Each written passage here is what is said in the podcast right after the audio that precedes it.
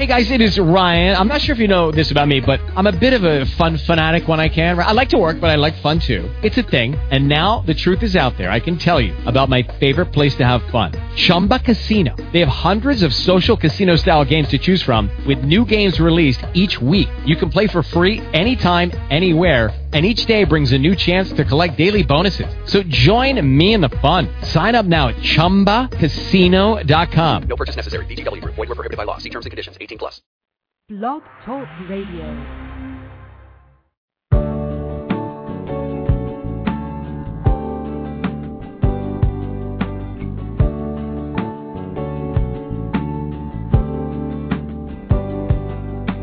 This is Dr. Ross Greene. Welcome to Collaborative Problem Solving Live.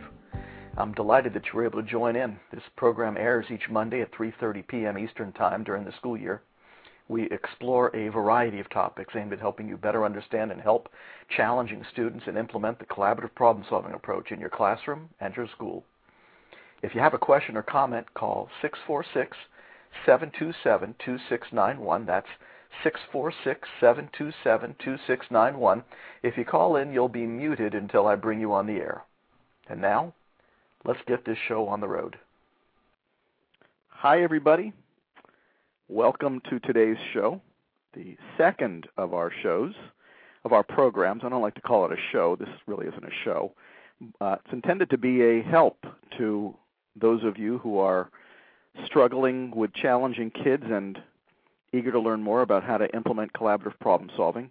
Uh, this program, especially implementing collaborative problem solving in schools, that doesn't mean parents shouldn't call in because, of course, nobody agonizes more over a kid struggling at school than parents do. Just that um, this particular program is oriented specifically toward how to help challenging kids at school. I'm going to be starting another program uh, in January specifically for parents, and the focus point there will be um,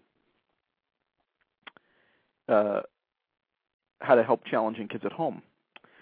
Um, been in Calgary, Canada, and uh, Red Rock, Ontario, Canada, uh, since we last met on Monday. And by the way, I think I've got the technology down here, so if you hear any uh, pregnant pauses, it's because something's happening on my screen on my switchboard that I'm not quite comprehending. Um, other than that, I think we're good to go.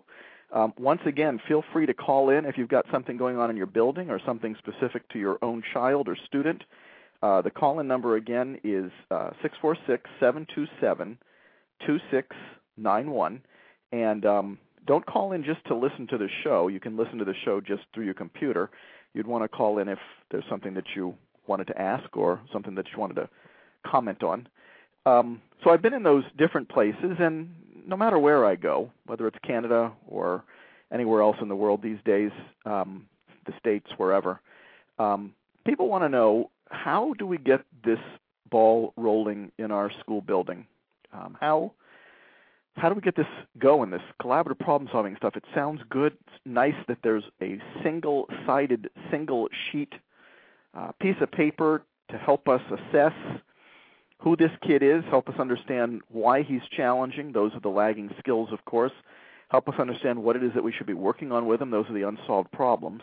And of course, the form I'm referring to is the assessment of lagging skills and unsolved problems, or ALSUP. We, we like that.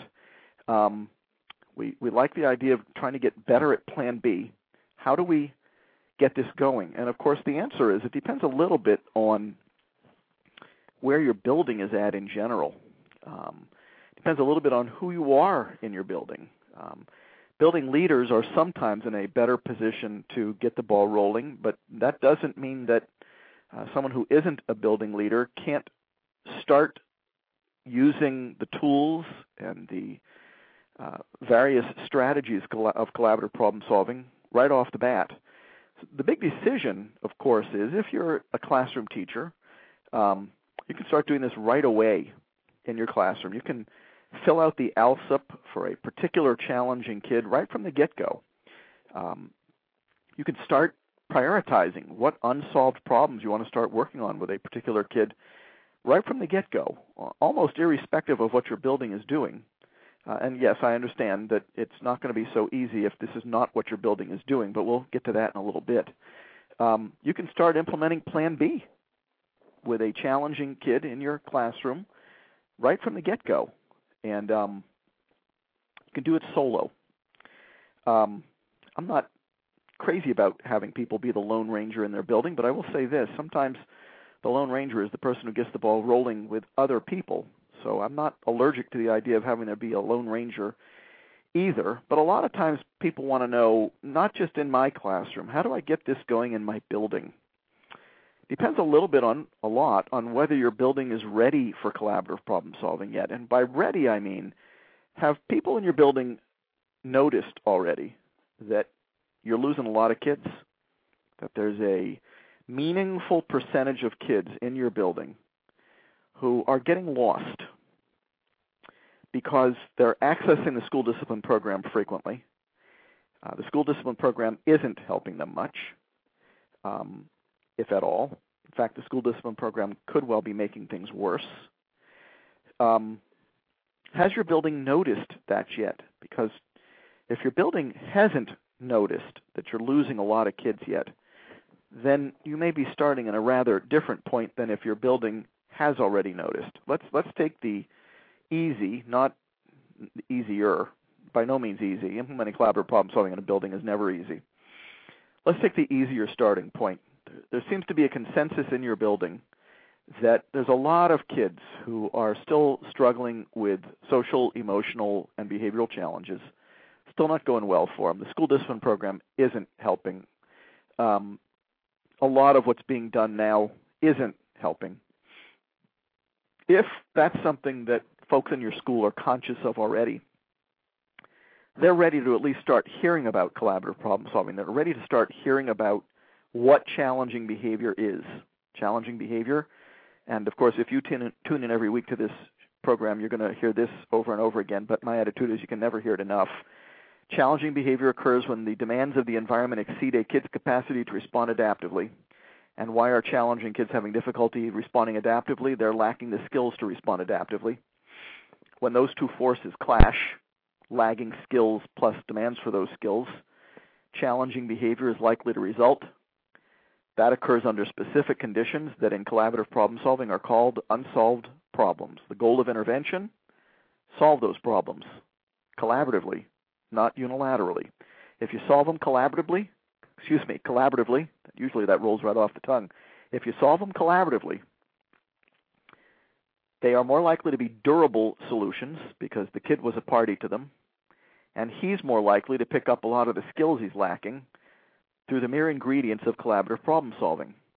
If you solve them unilaterally, the only person who gets any practice at solving problems is the adult, and the skills the kid is lacking don't get taught, and he's probably not okay with the unilateral solution that was arrived at in the first place. Don't know that we want to be giving kids lessons on unilateral problem solving, even though that's the lesson they frequently get. If your school has already recognized that got a lot of challenging kids in your building and that whatever's being done to help them right now isn't helping, your school is ready to learn about all of that um, lagging skills. They're ready to learn about the ALSUP. They're ready to start filling out the ALSUP. They're ready to start making the ALSUP a standard feature of assessment in your building, a standard feature of any functional analysis of behavior you're doing. Any FBAs that you're doing could include that single sided sheet of paper called the ALSUP to help people understand challenging kids better. That's the lagging skills section, and help people identify unsolved problems so they know what they're trying to work on next using collaborative problem solving. Um, they're ready to start having meetings in which the ALSUP is the focal point. These meetings are uh, filled with discussions about skills kids might be lacking, straight from the ALSUP, filled with discussions trying to pinpoint the very specific unsolved problems that are reliably and predictably precipitating the kids' challenging moments um, and then ready to start solving some of those problems, which means ready to start getting good at Plan B. And I consider that to be the hardest part. Um, people are going to need some coaching on that. They're going to need some feedback. It's much better as a group effort. This is why I'm not so crazy about the Lone Ranger approach, but still willing to go with it if it's all there is. If your building is recognizing that you've got a lot of kids who you're not reaching, you're ready for them to start learning about collaborative problem solving. Of course, you still have a lot of um, struggles ahead because um, I don't find it to be that difficult for buildings to start uh, using the ALSUP as part of their standard assessment procedure. Um, there are going to be some folks in the building who are not quite so receptive to the idea that challenging behavior is the byproduct of lagging skills and demands for those skills, in other words, unsolved problems. But I don't usually find that necessarily to be the hardest part either. The hardest part of implementing collaborative problem solving in a building is getting good at Plan B. And um, got to be a group effort, got to be people putting their heads together, possibly even calling into this show and telling us all about a Plan B that you attempted that didn't go so well, and we'll troubleshoot it right here on the air. We don't need to use anybody's names, so nobody gets identified. But we hear about a Plan B that didn't go as well as we might have hoped, and uh, we'll figure out why. And that'll be good for everybody who's listening in uh, to know about.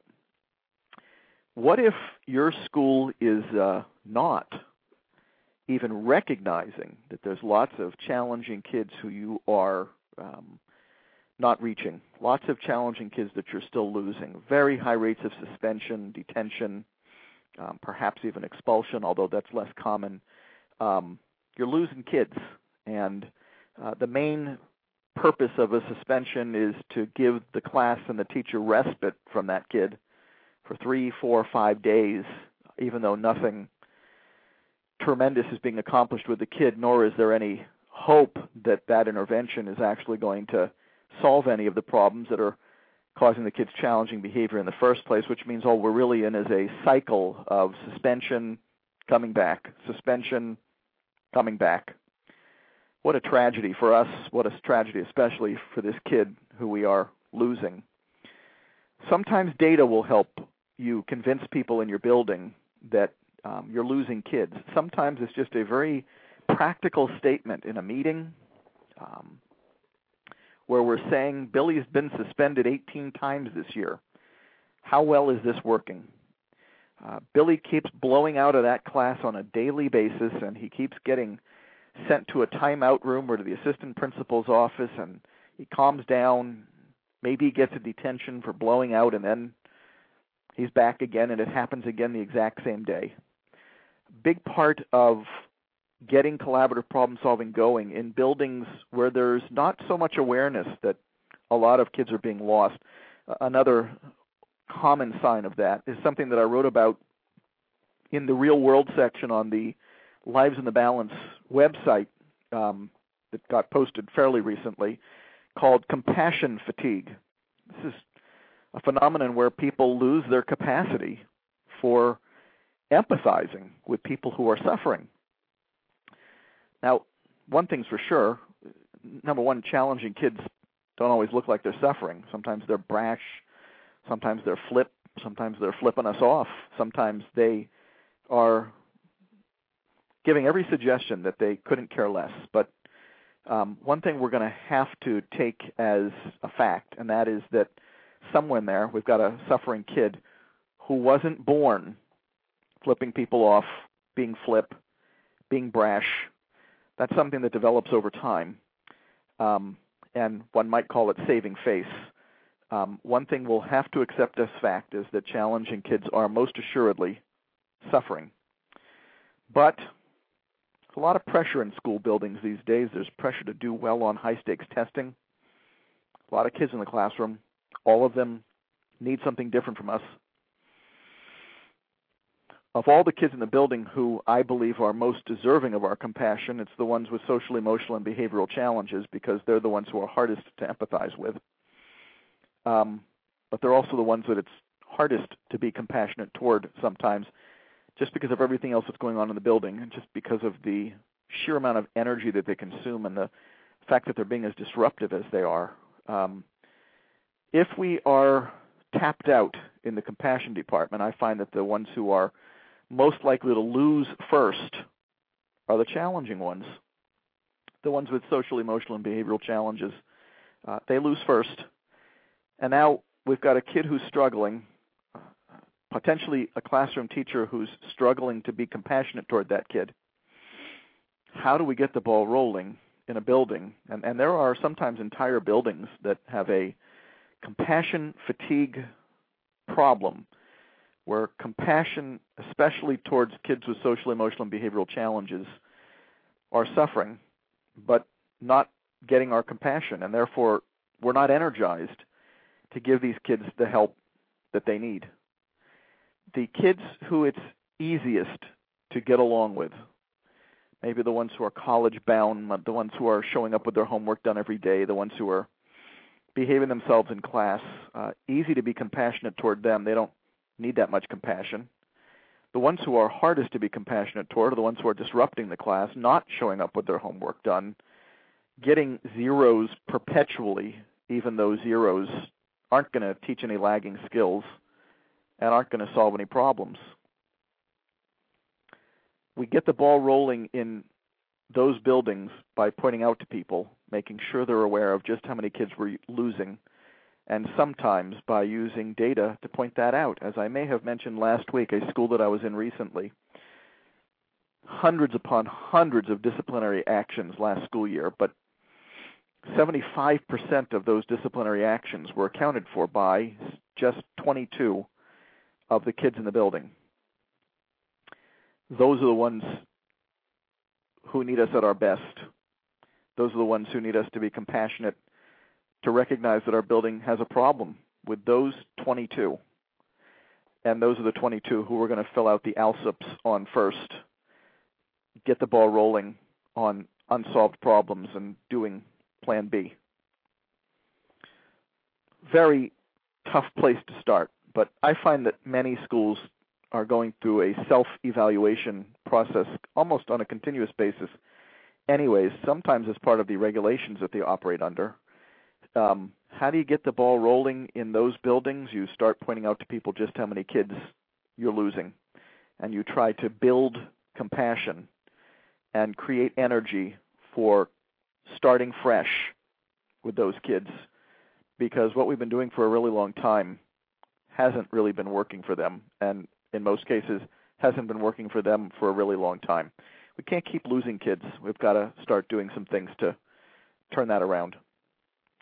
Once people start to recognize that we've got a problem in our building, we're losing challenging kids at an astounding rate then I find that people are start to become hungrier for information about so how come challenging kids are challenging? How how'd they get to be that way in the first place?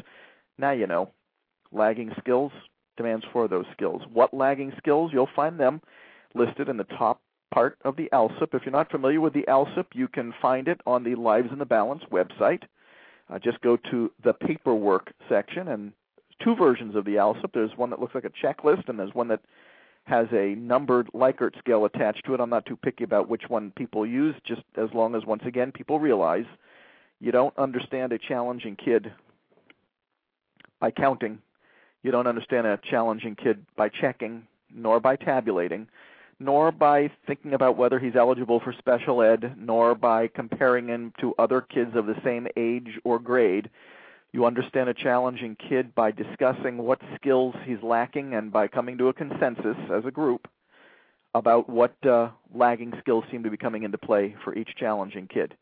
Once people realize they're losing kids, once people have some compassion back and have some energy back, they're ready to start taking a look at the ALSUP and starting and are ready to start using it in the meetings that commonly take place on these students in the first place. So once again, no one's spending any extra time yet implementing collaborative problem solving because the meetings on these challenging kids are taking place anyhow. Then you're ready to start learning about how to do plan B. Three ingredients empathy, define the problem, the invitation, then you're ready to start perhaps viewing some of the videos on the Lives in the Balance website so you can um, see what plan B looks like and see some of the ways in which it goes awry, and then you're ready to start trying it. And it's probably not going to go so well in the beginning. As I always say, it's there's two plan Bs that are the hardest. Your first, just to get going on it, and your second because the first one didn't go so well. But you get over the first and second humps, and you're not cruising, you're further along than you were before you started doing it. That's how you get the ball rolling in a building. Depends on where your building's at, what your building knows about the challenging kids that you're losing, what those numbers are. And we've got a caller. So let's take our caller. You're on the air. Hello? Yep. Oh, hi. I'm Hello. so excited to call in. Delighted um, to have I'm you. actually I'm actually doing um, a study group at my school. I read your book um, this summer, and I was really excited about it. And I have a book group, and we started um, last Tuesday. So I found your blog talk, and I think it's so interesting. Um, I've been trying uh, Plan B, and uh, it's definitely it's definitely more difficult when you have a real uh, student to talk to. no you know, I've question been, about I've it. been practicing. so tell me, tell me, let don't tell us the, anybody's name, Okay. but can you give us a little information about what unsolved problem you were Okay. talking with this student about? Well, in in class, he was in um uh one of my classes, and he has been since been switched. But I was asking him him questions, and I'm a Spanish teacher, and he would just say um pass, and I was like, okay, trying to give him more options, and he was like, no, not interested. So, um, you know, I talked to him after class. I asked him if we could uh, meet up, and he was like, okay, sure. And I said, okay. And I was like, you know, I've been noticing that when I ask you a question in class, you, you really don't want to respond. And he's like, yeah, I don't care. I don't, I don't really, um, like I know the answer. I just, I don't want to do well in Spanish. I was like, really? Okay. So I'm hearing you saying that um, you're good at Spanish and you feel like you're good, but um, you don't care if you get a good grade or bad grade. He's like, yeah, I've taken it before. I don't care if I'm in it, you know, every single year on the same level. So it's it's definitely hard. Like when they say different things, and I just try to, to do like the empathy thing, like you said in your book, just try to like empathy, empathy, empathy. Yep. Um, and he kind of left it as like, okay, can I go now? But then in class, um, I didn't see a difference right away. But then uh, later on, uh, during a, a quiz, he threw a note at a, at a kid, and I picked it up and I put it in my pocket, and it said something, you know, like, "What are the answers?" And then he did it again. He threw another piece of paper and I picked it up, and this time it said, "Teacher, can I have some help?" So Oh wow. it was really, it was really neat. Yeah. What a great story. So now here's the interesting thing. There's there's so many parts of what you've just said that we could sink our teeth into. Yeah. Let's um I love the ending of the story, which is where he's sending you a note telling you that he needs help. Right. And he was kind of like like he still wanted to do it in a tough guy way. Like I'm still throwing the Oh, yeah. note and he didn't want to be embarrassed with the other kids, but he still he knew I was going to read it and So it he was had to a save face. safe way. Right. Okay. So you know what? We'll we'll let him ask for help in that way, right? Right. So here's here's what I'm noticing about that. There's there's two things that I'm homing in on here. The first is sometimes though we may feel that our first attempt at the empathy step hasn't gone so well. Right. And and of course, as many of you know, I wish that I hadn't called it the empathy step. I the, the ingredient is information gathering and understanding. Okay. The goal of the empathy step is to gather information Right. from a kid on the un, about his concern or perspective on the unsolved problem you wanted to work on him with so that you understand. And the unsolved problem you wanted to work on him with is how come every time you call on him in class he passes? Yes? Right. Yeah. Outstanding unsolved problem. And truth is one of the first thing I'm always asking myself is is that a specific enough unsolved problem to work on? And the answer is yes. So, job well done. Okay, Job well good. done on having a very specific unsolved problem to be working on with a kid. And then you found yourself in the empathy step, and he um, he said some things that made it very hard to drill. For those of you who are not familiar with drilling, drilling is the hardest part of the empathy step. It's where after you do your initial neutral observation, I've noticed that um, every time I call on you in class, you pass. What's up? That's your initial neutral observation. People don't usually have too much trouble with that. It's then the kid says something like what he said. I don't care. I don't care, which is sort of classic, right? I don't care is sometimes in there. I don't know is sometimes in there. Sometimes silence is in there. Those are the ones that tend to throw us adults for a ringer, right? Mhm. Um, so he said, I don't care. And he gave you the impression, at least from what I'm remembering that you said he said, he Mhm. said that the reason he didn't care is because he's done it already and he knows the answers, right? yeah. Now that's fascinating. So yeah. if, first of all, it turned out not to be true, because he's asking you for help, Right. Right. so that means that his I don't care wasn't really I don't care. And that means good for you for not getting ruffled by I don't care, except that sometimes I don't care does tend to stop the drilling because we're not exactly sure what to say next. Yeah. Definitely. Now, so here's some options for what you could say next, but here's the main point I that I wanted to say. Sometimes, just by doing the empathy step, sometimes just by letting a kid know we care, we're interested, we're just trying to understand. And it sounds like you communicated those things by doing proactive plan B with them. One of the things I was scared about that you might say in your story is that you did emergency plan B, but you didn't. You made an appointment with the kid. You didn't do it right in the middle of class, which means that another you, you get uh, another major kudos here because you didn't try to do emergency plan B, you did proactive plan B. So that you get another 10 points if we were giving points, which of course on this program we should, probably shouldn't be giving points or anything, right? But so you have Right. you're getting social reinforcement for having uh, done it at the right time. Sometimes, if the, even though the empathy step feels like it didn't go anywhere, just by trying to understand, just by taking an interest in the kid, it actually accomplished a great deal, as evidenced by the fact that you didn't get a ton of good information in the empathy step, but you did still get a paper airplane asking for help. Right. What a fantastic story. So now Fantastic. let me just take one more thing about the story, Okay. and that is what could we say when a kid says, I don't care? And he actually said a little bit more than I don't care. He said, um, I know it already. Yeah. All right, now now I'm intrigued. Right now, and here's what I'm always thinking when I'm when I'm drilling. Drilling's the hardest part of the empathy step, mostly because people aren't exactly sure what to say. What I'm always thinking to myself is, what do I need to ask?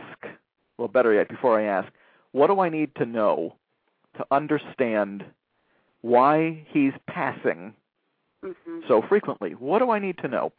And does what he just said to me add up? All right, now let me. Did, did what he just say add up? Hold on, hold on a second, kid. You just told me, kid, that you don't care because you know it already. That's why you're passing. Do people who know it already pass? True. No, they don't. Frequently, no. So, but the, the main. So, what might come out of my mouth is, so I don't. I'm a little confused here. Help me understand. You're passing because you know the answer. I don't. I don't quite get it. Help me understand that better.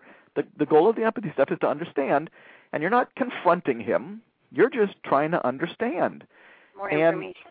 You're looking for more information. Your your reference point though is what do I need to understand better about why he's passing? And so where the drilling gets interesting is it's not just the questions we're going into the drilling with. We also have to be slightly quick on our feet because it's not just us talking. It's him talking. And he said, I'm passing because I already know the answers. Hmm. That doesn't make any sense. Now we, Right. we can't tell we can't tell him it doesn't make any sense because that's a little harsh. But we can say to him, "We don't quite understand. We, Yeah, help help me understand that. You're passing because you have the answer." Well, he- the note that he sent you suggests to us that he actually doesn't have the answer, but he wasn't quite ready to say that to you. Apparently, Yeah. guess what? It sounds like you're ready for proactive B The- number two. In the uh, invitation. No, I think you're ready for another empathy step. Empathy. Oh, empathy. Empathy. Okay.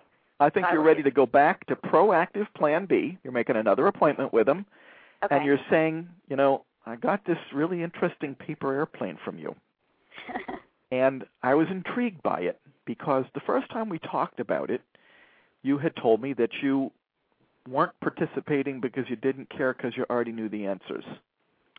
Then I get this paper airplane asking me for my help. Help me understand what kind of help you were hoping I could provide.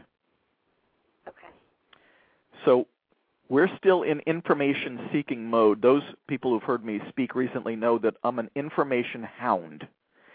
I, I'm not ready to leave that empathy step until I'm sitting there saying, okay, I got it. I've had my aha moment.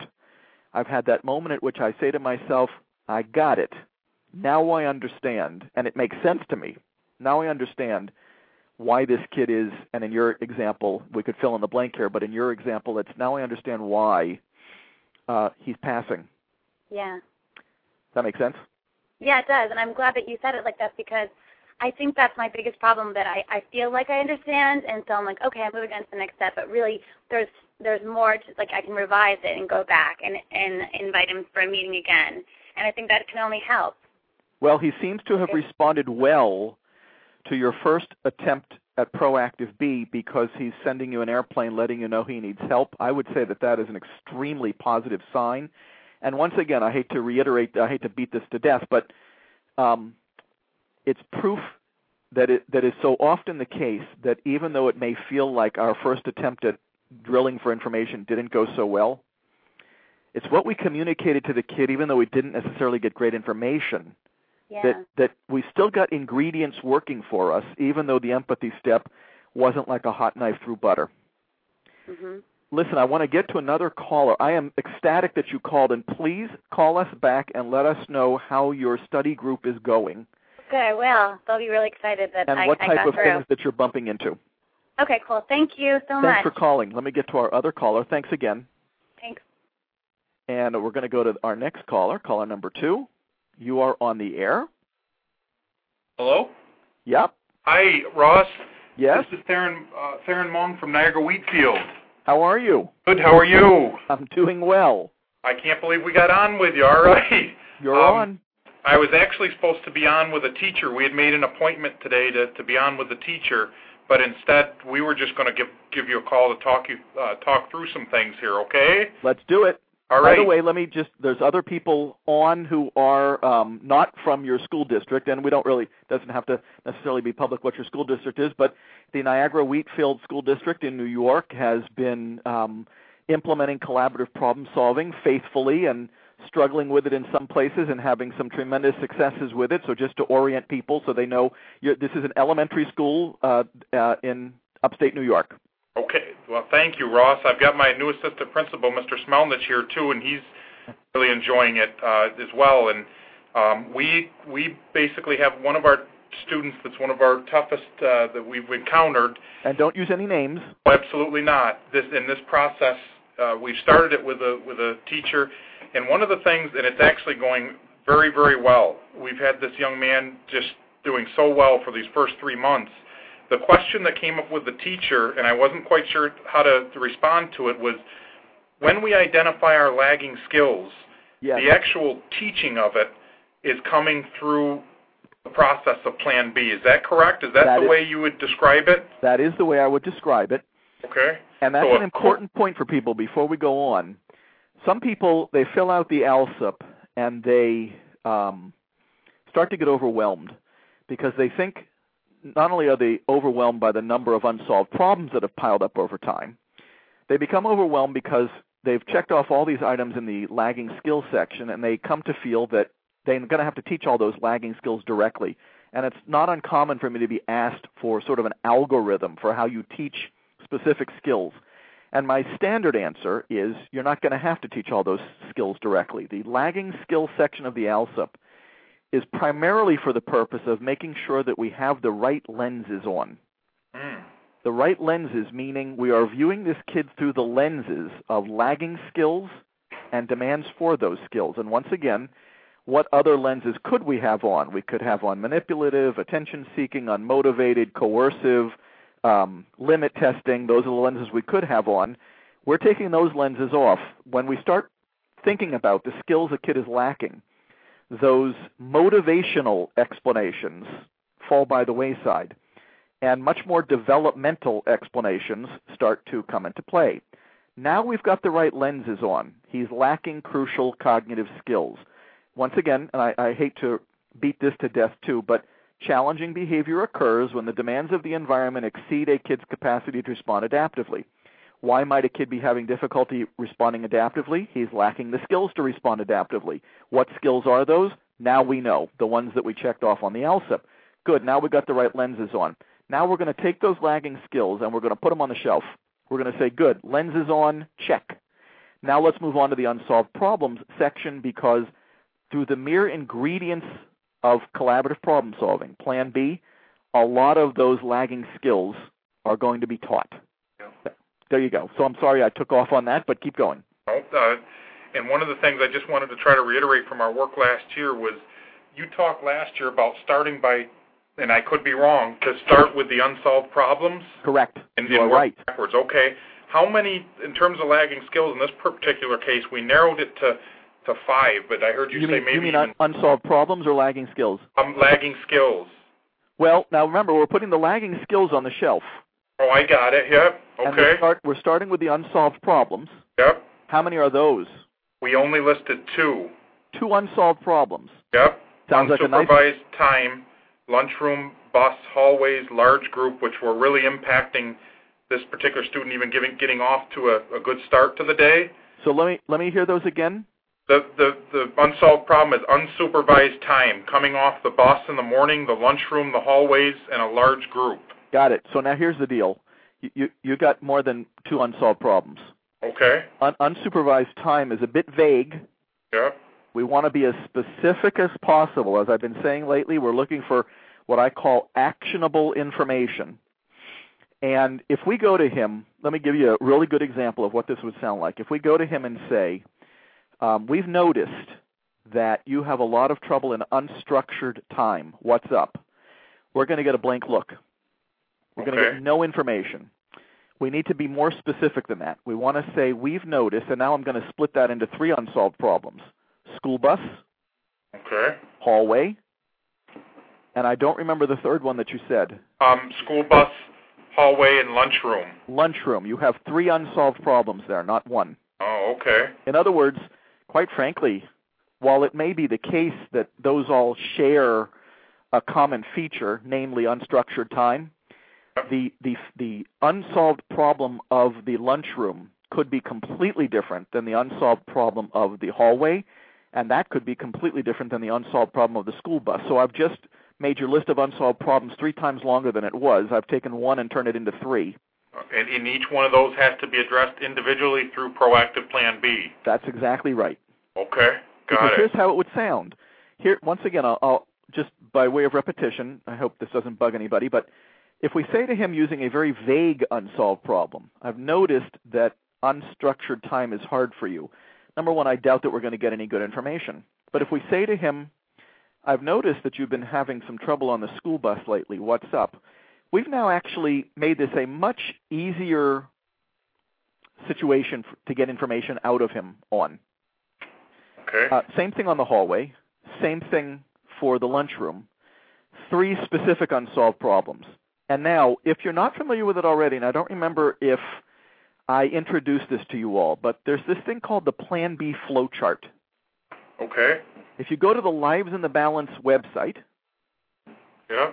um, www.livesinthebalance.org, and go to the paperwork section, Okay. you'll see the Plan B flowchart there, and the Plan B flowchart is going to help you keep track of the two or three unsolved problems that you're working on with a kid at any particular time. Okay. By the way, if you go to the um, Voices of CPS section, Yep. you'll see some of your favorite people from your school system. Yeah, we've already seen that. Well, I'm very impressed with Mrs. Crushes. Mr. Carter would like to be on it. He was looking for his uh, uh, piece.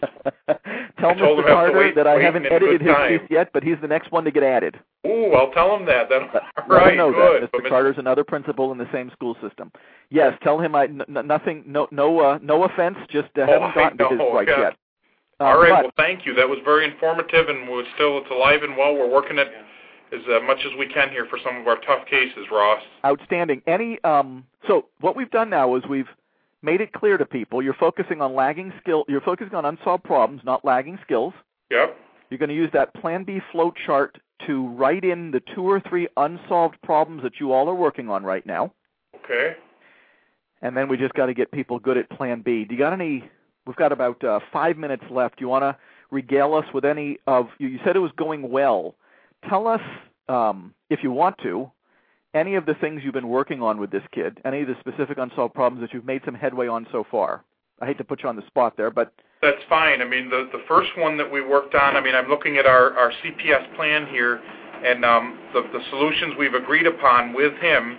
And this is a teacher that also I'm very proud of for for de- delving into this. So that that's another thing to, to talk about um, because we knew coming in, and I talked to the teacher about it's going to take some unique tools to work with this student if we're going to have a good year. So I appreciate his willingness to do that. Um, what we agreed on was um, that in a specific morning routine, he was going to go to class, put his book bag away, put his bag away, go to breakfast, and, and come to start working. So in, in a sense, we actually just did address when we talk about breaking things down, we, we, we just broke down how to get him to breakfast and back to the room without throwing himself for a loop. And the teacher said that he's had his best week this whole year. outstanding. So, and that's where we left off. Today we were going to regroup and, and pick our next piece. But like I said, I mean, I'm glad we called you because now we can talk about school bus, lunchroom, and hallways all being separate problems. And, and I tended to, to clump them. So that's a nice learning piece for me then. Good, good learning piece for everybody. I'm glad you called. And Okay. now here's here's the only thing you got to watch out for. Okay. I'm delighted that he's had a good week. Yep. You still have problems left to solve, that you know already. Got it. Yep. But the other thing I want to remind you of is sometimes good weeks come because of the mere good feelings that come from doing Plan B. Yep. I'm most optimistic about a about our progress with a kid being durable if we have our specific problems solved durably.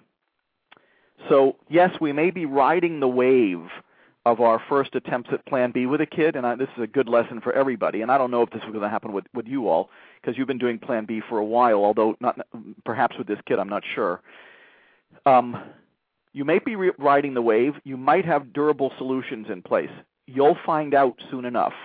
But I guess the point that I want to make is you never know when a solution that appears to be working right now is going to stop working. Okay. And when do solutions stop working? When they turns out that they weren't as realistic and mutually satisfactory as we first thought that they were. So sometimes we're just riding the wave of our first plan B with a kid, even though we haven't even necessarily come up with a solution yet. Our first caller might be an example of that. hmm Uh, sometimes we're riding the wave of a solution that's begun working, but is not necessarily destined to stand the test of time. We'll find out soon enough. But just remember, collaborative problem solving could also have been called incremental problem solving or progressive problem solving. Solving a problem tends to take a few plan Bs Absolutely. to get it solved durably, and um, that's the only thing that I would watch out for with this kid. Um, I'm delighted that you have some solutions that seem to be working already. Just keep an eye on those babies because they may not work forever. They may work for a while, and then you need a new solution to take their place. Well, and we hope to meet with the, on this weekly, so that um, you know. And, and I know that, like you said in your book, when you talk about durable solutions, it's I'm trying to emphasize that it's the child coming up with it, and it's it's that it's that to putting the thing putting it out there and then doing it together so that it does last. And so that's And a big move in your book that you talk about. Excellent. And just remember, it doesn't have to be the kid who comes up with the solution. It can be anybody who does, but having the kid participate in the process of coming up with a solution Yeah. Is is is very important. So Okay. I'm ecstatic that you called. Call anytime. I I'm always happy to hear about how things are going in your in your building and in your system. Well, thank you very much. You have a You good bet. night. You too. Hey, Ross. Bye bye. So that is a great example of a school that um, has been exposed to collaborative problem solving for about two years, aggressively trying to implement it for about one year, and where they are at is they've probably to a large extent gotten over the philosophical hurdle. They've they've got a vision for where they want to be heading. They know they've got challenging kids who they're not reaching. They've got the vision for where they want to head. What's left for them? Make sure that the paperwork is in place, and it sounds like it is firmly implanted. Um, and then just get good at Plan B. Um, always good to hear from folks who are just getting started. Always good to hear from folks who are well on their way. Uh, we heard from both today. I'm delighted that you were able to join us. Unfortunately, we are out of time for today. Um, I learned last week that if I leave things to the last second, then then I just get cut off on this. We're not going to leave it to the last second today, but I can't wait till next week. There's also always the possibility that I'm going to make this show an hour long instead of 45 minutes, just in case we find that we need more time. For now, we'll end at 4:15 Eastern Time. Thanks for joining in. Talk to you next week.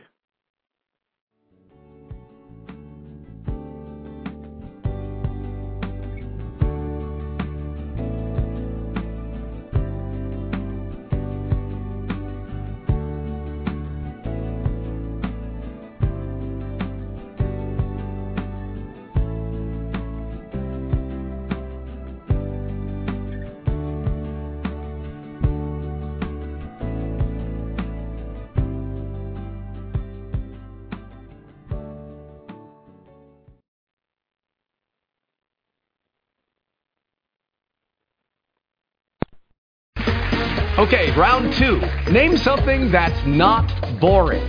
A laundry? Ooh, a book club. Computer solitaire, huh? Ah, sorry, we were looking for Chumba Casino. That's right. ChumbaCasino.com has over 100 casino style games. Join today and play for free for your chance to redeem some serious prizes. ChumbaCasino.com. No purchase necessary. Void where prohibited by law. 18 plus terms and conditions apply. See website for details.